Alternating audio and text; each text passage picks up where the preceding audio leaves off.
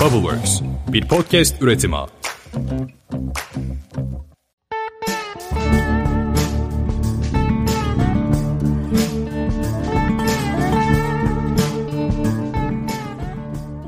Merhaba ben Gözde. Bir Çift Üzüm'ün ilk programına hepiniz hoş geldiniz. Merhaba ben de Emre. Bugün programımızda bir çift üzüm nedirden şarap nedire ve neden kadeh tokuştururuz gibi ilginç bir bilgiye değineceğiz ve en sonunda konuğumuz Chardonnay'den bahsedeceğiz. Programımızda genel olarak şöyle bir konsept düşünüyoruz. Her bölümün sonunda bir konuğumuz olmasına karar verdik. İlk bölümün konu Chardonnay. Biraz önce Emre'nin söylediği gibi. Her hafta bir üzümü konuk olarak alacağız programımıza. Ve bu üzüm çeşidinin özelliklerinden bahsedeceğiz. Bundan nasıl şaraplar yapıldığını ve kiminle nerede içmeniz gerektiğinden bile bahsedeceğiz. Favori şaraplarınızı, daha doğrusu favori üzümlerinizi bize söylerseniz onları da konuk olarak alabilir ve üzümünüzle ilgili, çok sevdiğiniz üzümle ilgili hiç bilmediğiniz şeylere değinebiliriz programımızda. Ve ayrıca program sonunda alta yorum olarak sorularınızı yazarsanız bir sonraki programda da bu sorularınızı cevaplama fırsatı yakalarız. Sizin sorularınızı cevaplamak bizim için çok önemli.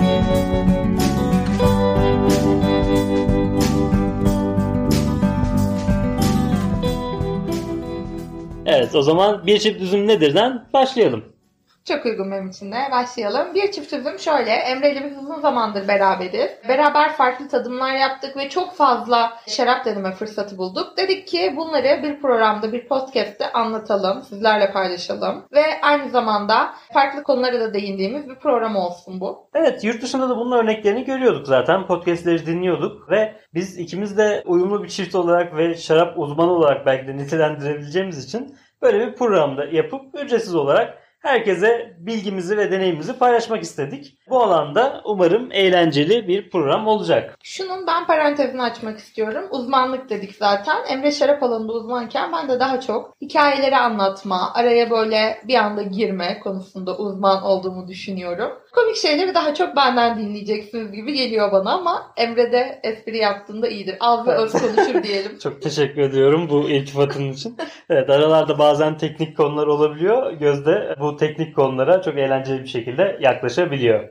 Çok teşekkür ederim. O zaman bir çift üzümü tanıttığımızda ve ne kadar uzman olduğumuzdan bahsettiğimize göre şarap nedirden devam edelim. Evet, şarap tanım olarak herhangi bir meyveden şekeri alkole dönüştürerek ürettiğimiz yani fermentasyon yoluyla ürettiğimiz alkollü içeceğe deniyor. Şimdi herhangi bir meyve diyorum. Gerçekten de biz herhangi bir meyveden şarap üretebiliyoruz ama hepsine şarap kategorisinde sayamıyoruz. Çünkü alkol oranları bazılarının düşük oluyor. Hatta son gittiğimizde Şirince'de ananas şarapları görmüştüm ben. Önceki yıllarda gittiğimizde yoktu. Genel olarak böyle karadut şarapları falan yapılıyordu ama en son gittiğimizde ananas şarabı hatta çikolata şarabı bile gördük.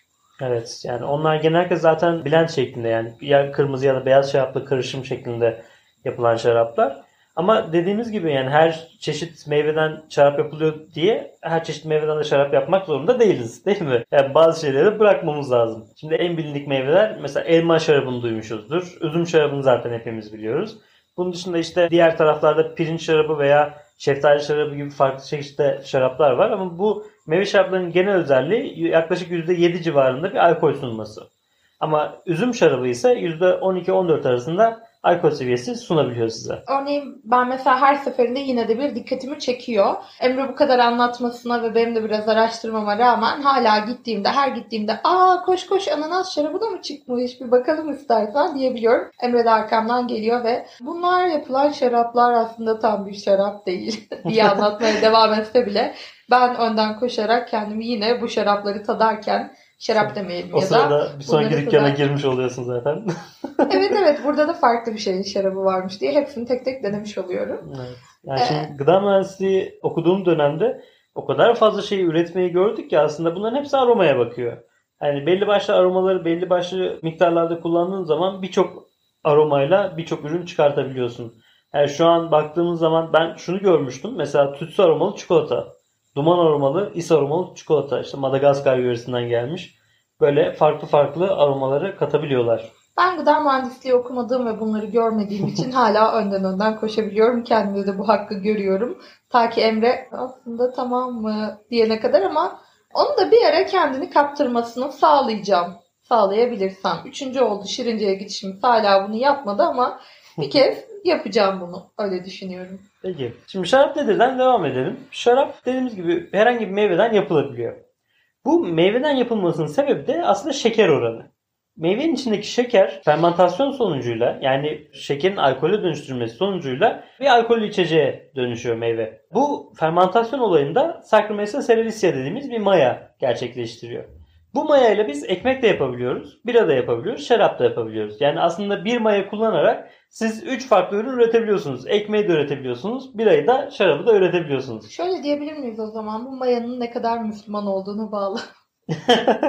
Çok mantıklı. Evet. o- Geçenlerde bir arkadaşımız bize demişti ki ne kadar Müslümansın testi yaptım kendime. Buradan benim de aklıma bu geldi. En Müslüman Maya ne kadar Müslümansa o kadar. Evet, mayanın en Müslüman özelliği ekmek yapması muhtemelen. Bu konuda başka eklemek istediğin bir şey var mı? Peki ben şunu merak ediyorum. Şimdi şeker oranına göre dedik ya her üzümden şarap yapılır mı? Güzel bir noktaya değindin. Her üzümden şarap yapılır ama güzel bir şarap olmaz. Şu anda baktığımız zaman büyük firmalar genellikle işte 20 ile 35 arasında bir üzüm çeşidi kullanıyorlar. Bunlar ana üzüm çeşitleri ve bunlardan gerçekten karakteristik şaraplar ortaya çıkıyor. Ama ülkemize baktığımız zaman özellikle dünyada binlerce çeşit üzüm çeşidi var. Bu üzüm çeşitlerinin hepsinden şarap yapılmıyor. Bunun da tabii en önemli sebebi hem şeker oranı hem içerdiği tanin oranı. Bu gibi oranlar şaraba doğrudan kalitesine etki ediyor. O zaman sanırım pazardan aldığımız üzümler bu 25-30 çeşitin arasında değil. Doğru mudur? Maalesef onlar biraz daha pahalı oluyor. Bir de özel yetiştiriliyor. Tabii yetiştiriciliğinden de bahsedeceğiz ileriki programlarda. Şaraplık üzümün yetişmesi için en az 5 yıl geçmesi gerekiyor. Yani o bağın en az 5 yaşında olması gerekiyor. Ondan sonra şaraplık üzüm veriyor. Tabii yine şaraplık üzümde belli başlı kıstaslar var. O bağ farklı şekilde yoncaları kesiliyor. İşte daha da az üzüm vermesi sağlanıyor ki daha kaliteli üzüm versin. Hani dediğim gibi bunları yine ileride bahsedeceğiz. Şaraplık üzüm yetiştirilmesi gerçekten zor bir olay. Ama öbür taraftan sofralık üzüm daha çok yetiştirilmesi gerekiyor. Çünkü pazarda kiloyla satılıyor. Bu anlamda onun yetiştiriciliği daha farklı. O zaman içerisindeki şekerin alkol oranını etkilediğini söyleyebilir miyiz? Yani lezzetin yanında sanırım alkol oranını da mı etkiliyor? Evet doğrudan alkol oranına etkisi var. içerideki Şeker oranını artıramaz mıyız peki? Gıda piyasasında şeker oranını arttırmaya yönelik çalışmalar var. Mesela içine ekstra glikoz, ekstra şeker eklenebiliyor. Onun dışında şöyle bir şey yapılabiliyor. Konsantre bir üzüm posasını düşün.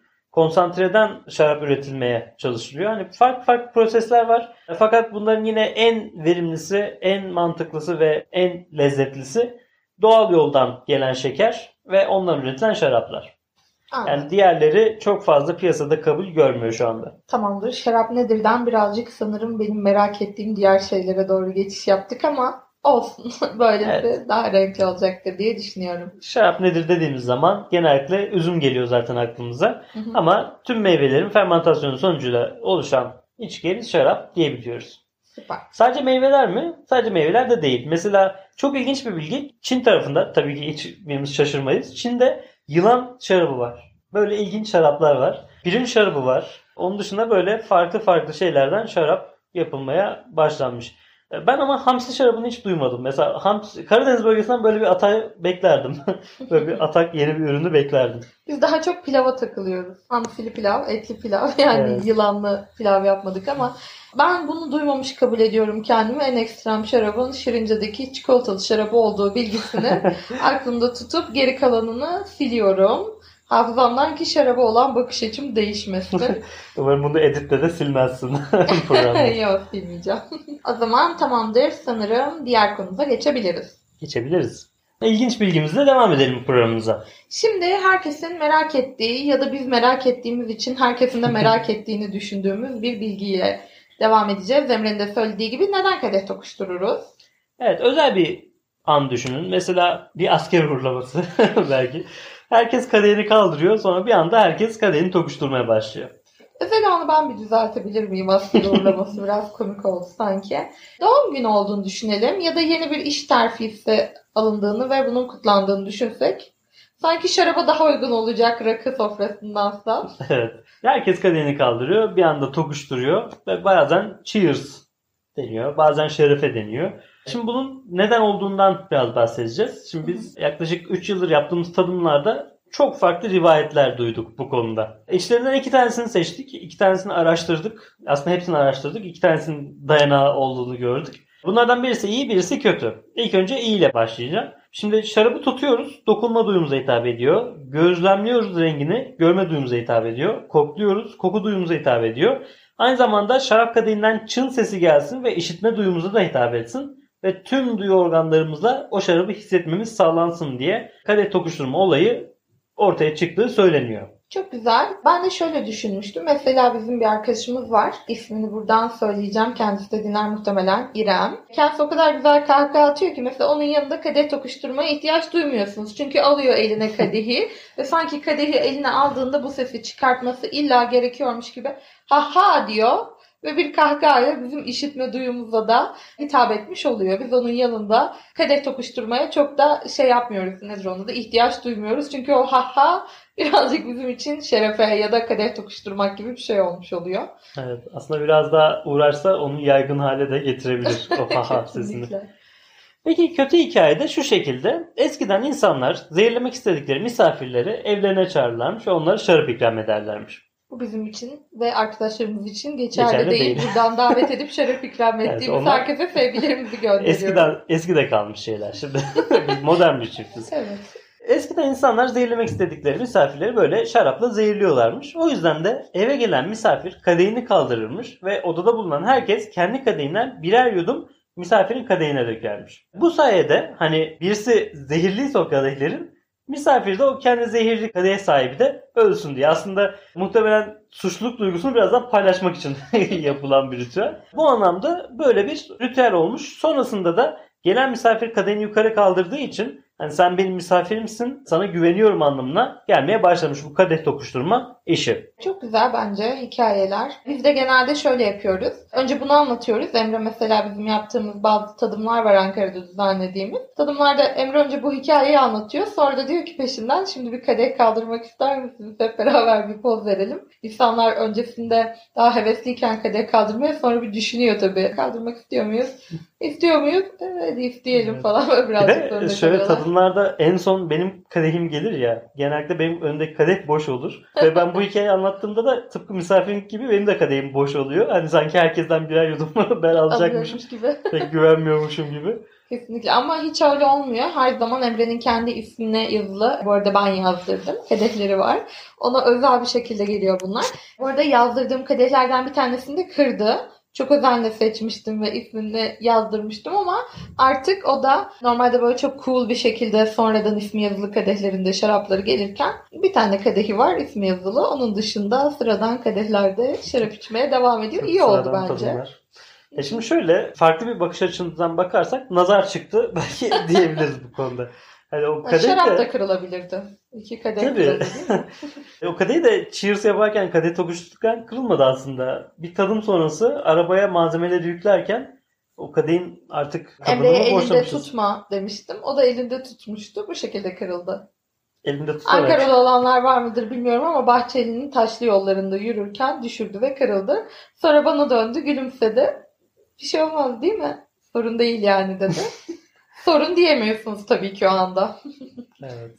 Kadehlerin bu kadar pahalı olmasıyla ilgili ne düşünüyorsun? Ben buraya da girmek istiyorum. İyi bir kadeh almak istersen çok pahalı. E, yanlış anlama. Sana yaptırdığım kadeh de çok pahalıydı anlamında demiyorum. Kesinlikle Evet, bunu bence ama. konunun temelinde bu yatıyor ama ya şöyle şimdi bazı kadehler bazı üzümlere özel üretilebiliyor. Mesela işte eskiden çalıştığım firmada bir üzüm çeşidine özel bir kadeh üretilmişti.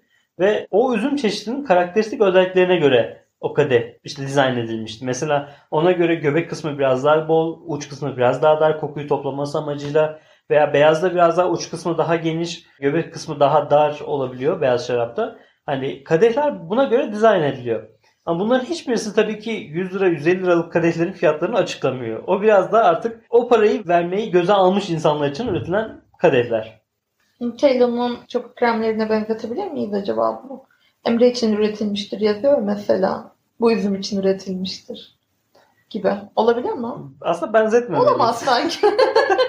Olamaz sanki ama neyse Evet. bunu da böyle söylemiş oluyor. Kadehi kırdığım için suçluluk duyuyorum. O yüzden sana karşı da çıkmak istemiyorum. bir de ayrıca tadımlarda duyduğumuz başka kadeh tokuşturma hikayeleri de var. Bunlardan en popüleri şu. Mesela kadeh tokuştururken e, senin şarabının karşı taraftaki kadehin şarabına da geçsin. Hani sende zehir varsa işte ona da gitsin gibi bir rivayet var. Ama bence bu çok saçma. Çünkü kadehler cam bir kere. hani öyle kuvvetli bir tokuşturma çok zor. Ve de kadehlerin ağızları biraz daha içe doğrudur. Hani kadehin içinden dökülmesi ve karşı tarafa ulaşması ayrı bir fiziksel imkansızlık. Mühendislik imkansızlığı. Bu anlamda böyle ilginç hikayeler de duyuyoruz tadımlarda. Ama kadeh tokuşturmak bence çok eğlenceli. Hikayesi ne olursa olsun. Mesela ben şarap içeceksem 8-9-10 kez hani böyle çocuklar bir pastayı 3 kez üfler 4 kez üfler hiç sıkılmaz ya. Aynı şekilde ben de kadeh tokuşturmaktan asla sıkılmıyorum. En son Emre'nin gözünde şu artık şu iş bitse de bir şarabımızı içsek ifadesini görüyorum ama çok da umursamadığımı burada kendisinin yanında söylemek istiyorum. Evet, Çok eğlenceli. Yani benim dilek listem var mesela. Dilek listem çok uzun. Doğum günlerimde mum üflerken gözlerimi kapatırım ve bu dakikalar alır. Bütün dileklerimi dilemem. E şimdi şarap içerken de ya da kadehlerimizi kaldırdığımızda mesela mutluluğumuza deriz. İşte böyle herkes kısa Amcamlara, kısa dayımlara. Herkes genelde kısa kısa mutluluğumuza, işte huzurumuza falan. Şimdi ben hiçbirinden vazgeçemiyorum. Hepsini söylemek istiyorum. Ve böyle olunca hepsini söyleyince de Emre'nin bakışlarının daha böyle sabırsızlandığını fark ettim. Şöyle yaptığımda bir kaldırıyorum hızlıca mutluluğumuza. Sonra bir yudum alıyor tekrar başlıyorum huzurumuza. Hadi bakalım aşkımıza falan diye böyle yapınca birazcık daha o sabır kotasının yüksek olduğunu görüyorum. O yüzden en çok kadehi de ben kaldırıyorum sanırım. Bir şişe şarapta yaklaşık 35-36 kez kadeh kaldırabiliriz biz. Yani aslında orada tüm iyi şeyleri diye böyle bir genellesen olmaz mı? Hiç böyle düşünmemiştik mesela. İyi şey görecelidir. Hmm. Onun Ben için. hiç öyle düşünmedim şimdi. Ne yalan söyleyeyim. Mesela ben demiyorum yani aşkımıza değil. Emre ve benim birbirimize olan aşkımıza. Baya evet onu daraltıyorsun ki yanlış yere gitmesin. Kesinlikle. doğru. Şimdi geldik konu kısmına. Programın başında da söylediğimiz gibi bugünün konu Chardonnay. Evet, Chardonnay dünyada en çok yetiştirilen beyazlardan bir tanesi. Bunun da sebebi aslında birçok yerde kolaylıkla yetişebiliyor olması. Bir de ilginç bir şey aslında Chardonnay'i böyle genellikle blank grape olarak tanımlıyorlar. Yani yetiştiği yöre göre, yere göre aromalarını aldığı için onu istediğiniz şekilde yetiştirebiliyorsunuz. İstediğiniz şekilde şekillendirebiliyorsunuz aslında. Bu çok ilginç aslında. Yani peki o zaman mesela Kırıkkale'de yetiştirdiğini düşünelim. Hasan Dede'den ne farkı olacak yetiştiği yere göre ise? Birincisi şeker oranı biraz daha fark eder. İkincisi Hasan Dede'de çok fazla yeşil elma notlarını almayız. Ama Chardonnay'e biraz daha yeşil elma. Onun dışında birazdan da bahsedeceğiz. Limon, armut, ananas, şeftali, işte badem veya çiçek aromaları içerebiliyoruz. Tüm aromaları yani. Tüm aromaları değil. Bunlar biraz daha çiçek aromalara yakın ve daha çok meyvemsi aromalardan işte limon, elma, armut, ananas gibi tropikal biraz daha notlara kayabiliyor. Çok lezzetli olmalı. Tropikal şeylere bayılırım çünkü. Evet ama tam tropikal olarak da nitelendirmiyoruz. Ya aslında tadımın sıkıntısı da bu. Tam olarak anlatamıyorsun karşı tarafa. Hani tatması lazım. Aslında seninle tattık. Burada ilginç bir durumdayız şu anda. Ya ben şöyle yapıyorum genelde. Sevdiğim şeyi aklımda tutuyorum. Bir de en sevmediğim şeyi aklımda tutuyorum. Geriye kalanı boştan yere bilgi kaplamasın diye beynimde silmeyi tercih ediyorum. Anladım. O zaman çok sana dokunan bir Chardonnay içmemişiz şu ana kadar. Evet sanırım öyle oldu. Genel olarak bir bahsedeyim ben Chardonnay'den. İki çeşit Chardonnay üretebiliyoruz. Birincisi meşe fıçılarda olan. İşte bunlar daha çok kremsi aromalara sahip oluyor. Vanilya, işte tereyağı, hindistan cevizi veya krema gibi aromalara sahip olabiliyor. Pasta tarifi gibi sanırım birazcık daha. evet ama bunlar tabii çok hafif notlar. Yani böyle ağır bir vanilya tadı gelmiyor şaraptan. Bir de fıç- fıçılanmamış olan crispy chardonnay'ler var. Bunlar da biraz da işte daha meyvemsi ve hafif çiçeksi aromalara sahip olabiliyor. İşte bu meyvemsi aromaları tekrardan söylemek gerekirse limon, armut, ananas, şeftali veya elma bu gibi aromalara sahip olabiliyor. Bir de şöyle bir not var. Mesela hasat mevsimi çok önemli bu ürünlerde. Eğer yüksek şekerli hasat edilirse ananas, mango gibi tropik meyveler biraz öne çıkıyor. Hı hı. Erken hasat edilirse de yeşil elma, turunçgil veya işte limon gibi daha böyle asitesi yüksek meyveler ön plana çıkıyor aroma notlarında. O zaman notlarında. ben de sana şöyle bir şey teklif edeceğim. Geç hasat edilmiş bir Chardonnay bulursan, geç hasat edilmiş Chardonnay'den yapılmış bir şarap bulursan eğer sana onunla güzel soslu bir pasta yapacağım. Pastayla hiçbir uyum sağlamayacağını biliyorsun. Evet. Çok da önemli değil ama düşünsene onunla böyle kremalandırdığım bir pasta olduğunu. Sen şarabı kullanarak mı pasta yapacaksın? Evet, evet. Ha, Pandispanya'yı şarapla mı ısla- ıslatacaksın? Daha o kadarına karar vermedim ama evet şarabı pastanın bir kısmında kullanmayı düşünüyorum. Anladım. Umarım lezzetli bir kısmında kullanırsın. Çünkü ben şarapların boşa gitmesini pek onaylamıyorum. Bence boşa gitmez. Çok lezzetli olacağına eminim ki biliyorsun benim kullandığım hiçbir şey boşa gitmiyor. Sen yiyorsun hepsini. Evet, ziyan olmasına karşıyız. Gıda mühendisleri olarak gıda israfına dur demeye çalışıyoruz yiyerek. Peki biraz Chardonnay'nin isminin nereden geldiğinden bahsedelim. Şimdi Romalılar döneminde burun nasıl okunuyor? Burgundi Bu bölgesinde. olabilir.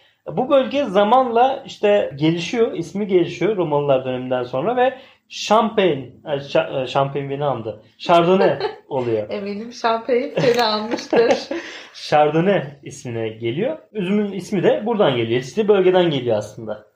Aslında bu da kimin okuduğuna bağlı olarak değişebilir. Çünkü hatırlıyor musun Fransızlardan dinleyince çok ilginç söylüyorlar. Chardonnay. Evet. Sen sor bir de. Şahdöne diyorlar daha çok. Biz böyle doğu tarafında diyebileceğimiz bir üzüm çeşidi gibi şahdöne. Yani o anlamda Yani ilginç bir Chardonnay şey. diyoruz ama ya en azından ben Chardonnay diyorum. Chardonnay. Ha, evet isim konusuna da girdiğimiz iyi oldu. Bu is- bu üzüm nasıl okunur? Bunun da araştırmasını yaptık.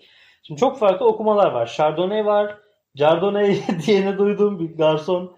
Chardonnay. Daha Yok, çok Fransızca Translate'te. yapmaya çalışanlar var. Sen bayağı eli takıldığın için böyle ortamlarda duymuşsun. Ben Translate'ten birazcık baktım. Chardonnay. Evet. Böyle söylüyor. Chardonnay. İşte İngilizceden Fransızca çevirdiğinde de şahdöne diyor. Deneyebilirsin Turing'den.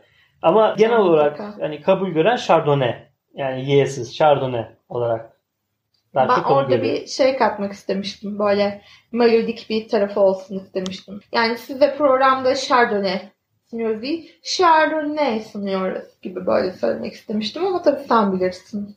Peki yani programa katkılarından dolayı teşekkür ediyoruz. Bu arada ben bu üzümü araştırırken ne okumuştum biliyor musun?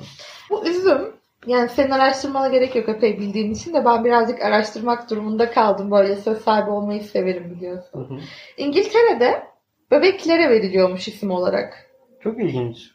Gerçekten çok ilginç. 2002 yılında böyle dizilerden sonra, TV dizilerinden sonra yaygınlaşmış birazcık daha ve beklere veriliyormuş. Sonra düşündüm, düşündüm. Bunu da seninle tam şu anda paylaşmayı düşündüm.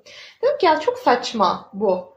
Ya mesela şimdi bizim ülkemizde de yetişen üzümler var ama hiçbir bebeğe bunun isminin verildiğini duymadım. Dedim ki bir ilke imza atabiliriz. Mesela kızımız olursa narince olabilir diye düşündüm. Narince. Ya da bir oğlumuz olsa Hasan dede. Direkt Hasan dede dedesini atma. Hasan değil, Hasan dede.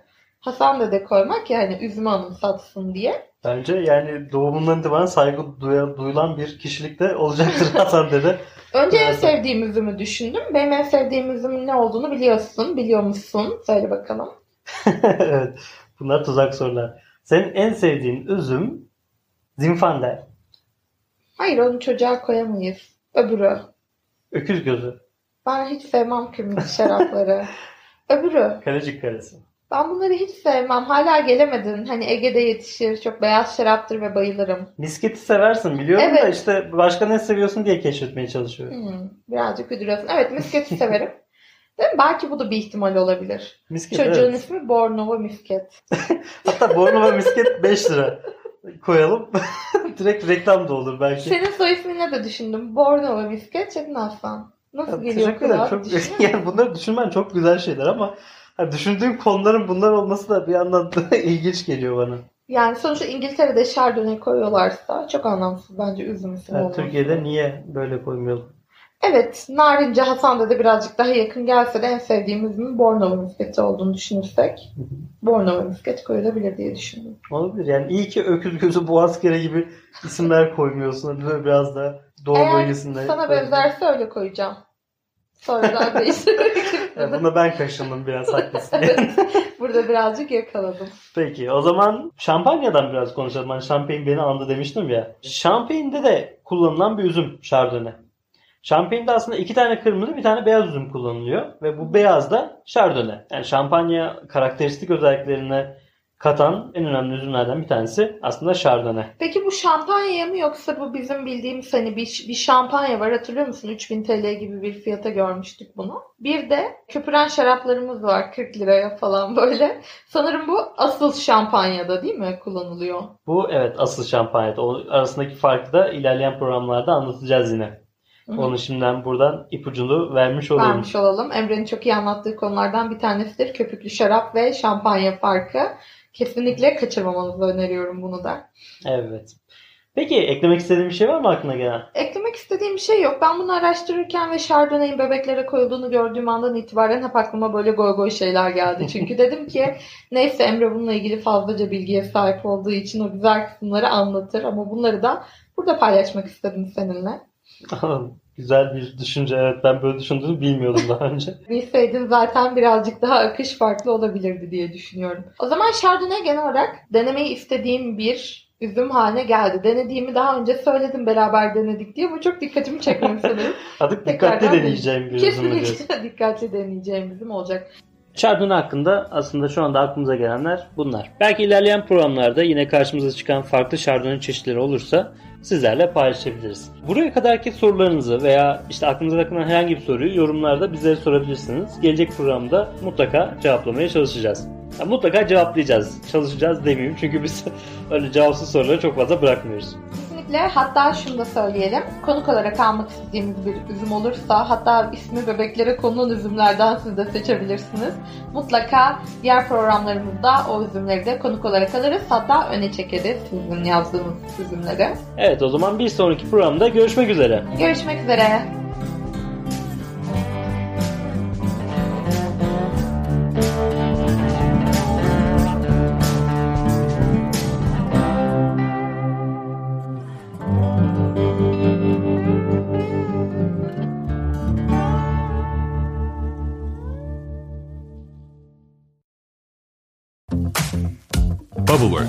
bir podcast üretimi.